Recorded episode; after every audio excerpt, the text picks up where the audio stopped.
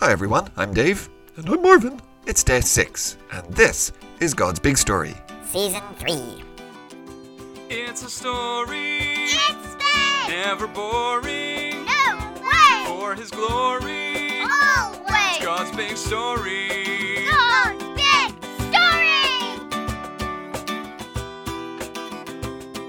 Well, boys and girls, we are beginning our second week as we take a closer look at Matthew's Gospel. I hope your weekend was delightful, but yeah, let's get right back to it. Hi, everyone. Nobody knows what he's gonna ask now. It's Marvin, the friendly, curious cow. Mm. So, Marvin, how was your weekend? Oh, that was pretty good, Dave. Oh, yeah, I watched a great new TV show yesterday evening. Oh, okay. So, well, what was that? Oh, it's called Bear Grylls. Oh, yeah, the survival guy, right? Uh, what? Bear Grylls. You know, he's the guy that goes out into the desert or the jungle or somewhere and, you know, shows you how you could survive out there if you got lost or stuck or something. Oh, really? Uh, well, no, I've never heard of him, Dave.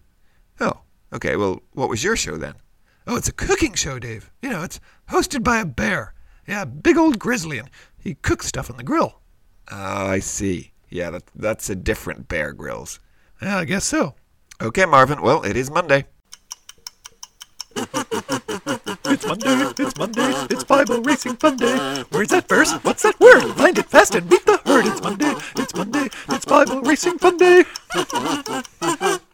Okay, so we didn't do any Bible racing on day one, boys and girls. So if you started listening to season three and you hadn't listened to season two, and so you're new to this, well, here's how this works. So Marvin is going to give us a passage from the Bible. He will then time me to see how fast I can find it. When I find it, I shout out the first word of the verse. And once we have my time, well, then you can have a go at home and see if you can beat me. Now, you have to start with the Bible either closed or open to the contents page, that's allowed. And to beat me, it has to be your first try. No practicing allowed. Now, it needs to be a grown up that times you, and if you do beat me, well, get them to send me a message, and I will send you a I Schooled Dave on Bible Racing Monday badge, or button, as our American friends might say.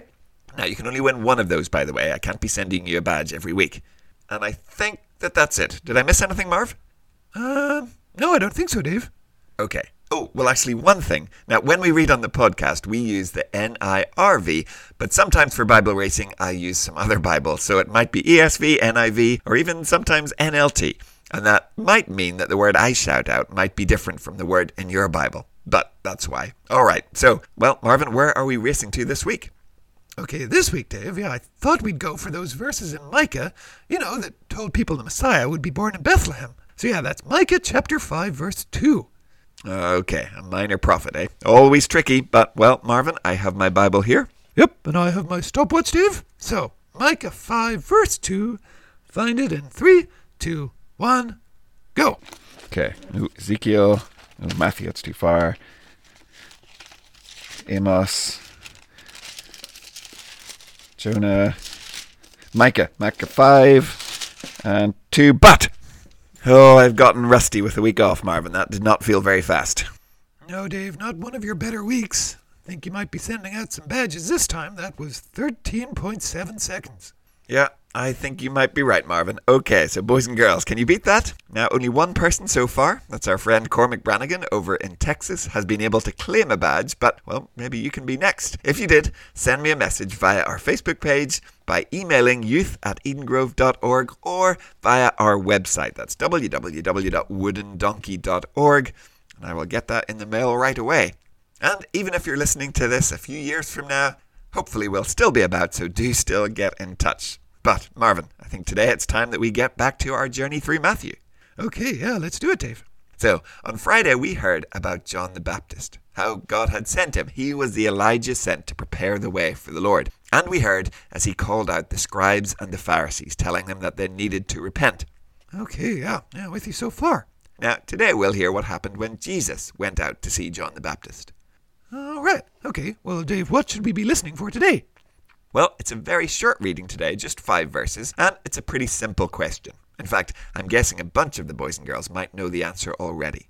But here goes. When the Holy Spirit comes down from heaven, what did it look like? Okay, yeah, so what did the Holy Spirit look like? Got it, Dave. And, well, who's reading for us this week? Well, this week, it's our friend Rona.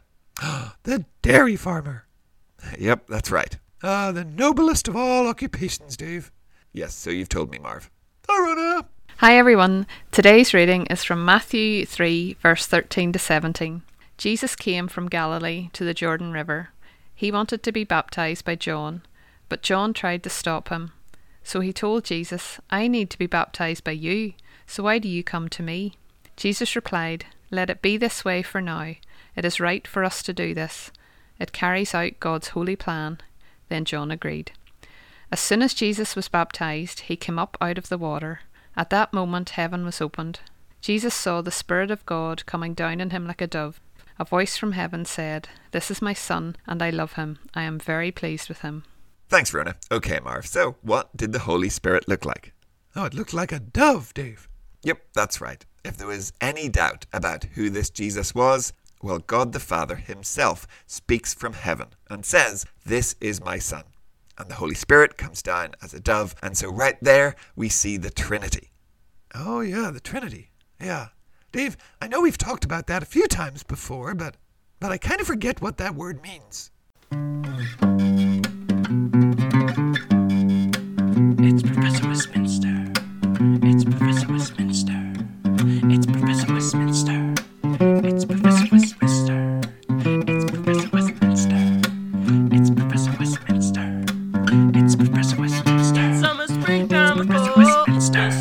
Someone you can. Professor Westminster. Professor Westminster. Professor Westminster. It's Professor Westminster. Professor Westminster. Hi, everybody. Hi, Professor. So, yes, Professor Marvin was asking about the Trinity. Ah, yeah, yeah. It's an important question. And you know these verses in Matthew? It's the perfect time to ask. Oh, really? Okay, well, great. Yeah, you see, the Trinity is a word that we use to describe our God who is three in one. Yeah? We Christians say we worship one God in three persons who are all equal. Yeah? The Father and the Son and the Holy Spirit. Okay, yeah. I do remember talking about that. Yeah, and you see right here, when Jesus is baptized, uh, well, we see all three persons of God, yeah? So we have Jesus, the Son, in the water being baptized, yeah? And then we hear the voice of the Father, who speaks from heaven and says, This is my Son. And we see the Holy Spirit coming down from heaven like the dove, yeah? So all three of them are right there. One, two, three. All the one God, but three persons, yeah? Okay, yeah, I got it, I think. Yeah, it's hard for us to understand because, you see, none of us are a trinity. We are all just one person, not three. But the God of the Bible, three persons, all equal Father, Son, and Holy Spirit. Aha! Okay, yeah, got it. Thanks, Professor. Uh, no worries, Marvin. Although, actually, I do have another question, Dave. Oh, okay. Well, yeah, let's hear it, Marv. Okay, so Dave, you know, we've talked about baptism in Sunday school. And, you know, how being kind of washed in the water of baptism, well, that kind of reminds us and kind of points us to how God has washed away our sins. You know, not with water, but with Jesus' blood. Okay, yeah, good work. Yeah, but the thing is, Dave, Jesus had never ever sinned, right? Yeah, that's right. Well, yeah, so if he's never sinned, well, then why would he get baptized? He never had any sin that had to be washed away. Ah, okay, yeah. You want this one, Dave, or shall I take it? Uh, you know, I think I can take this one. Thanks, Professor. Oh, no worries. Okay, Marvin. Well, yeah, that's a really good question because you are completely right. Jesus didn't have a single sin that needed to be washed away by anyone. So when he got John to baptize him, it wasn't about his sin. Jesus was identifying with us. Oh, uh, what does that mean, Dave?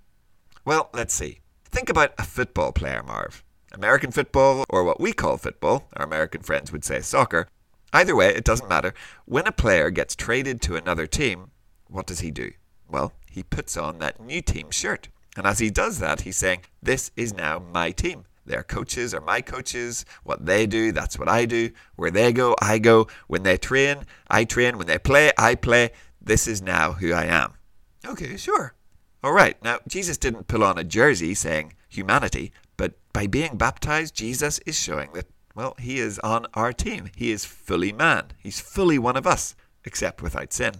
but he is going to walk the roads that we walk. He is living his life as one of us, and so he enters those waters of baptism not because he needed it, but because we need it.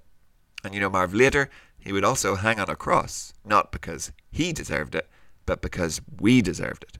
Oh, wow, Dave. Yeah, so he wasn't just on the team, he kind of saved the team. Yeah, you might say. I guess he's kind of like our star player. Without him, the whole team was lost, but because of him, any of the team who would call on his name could be saved.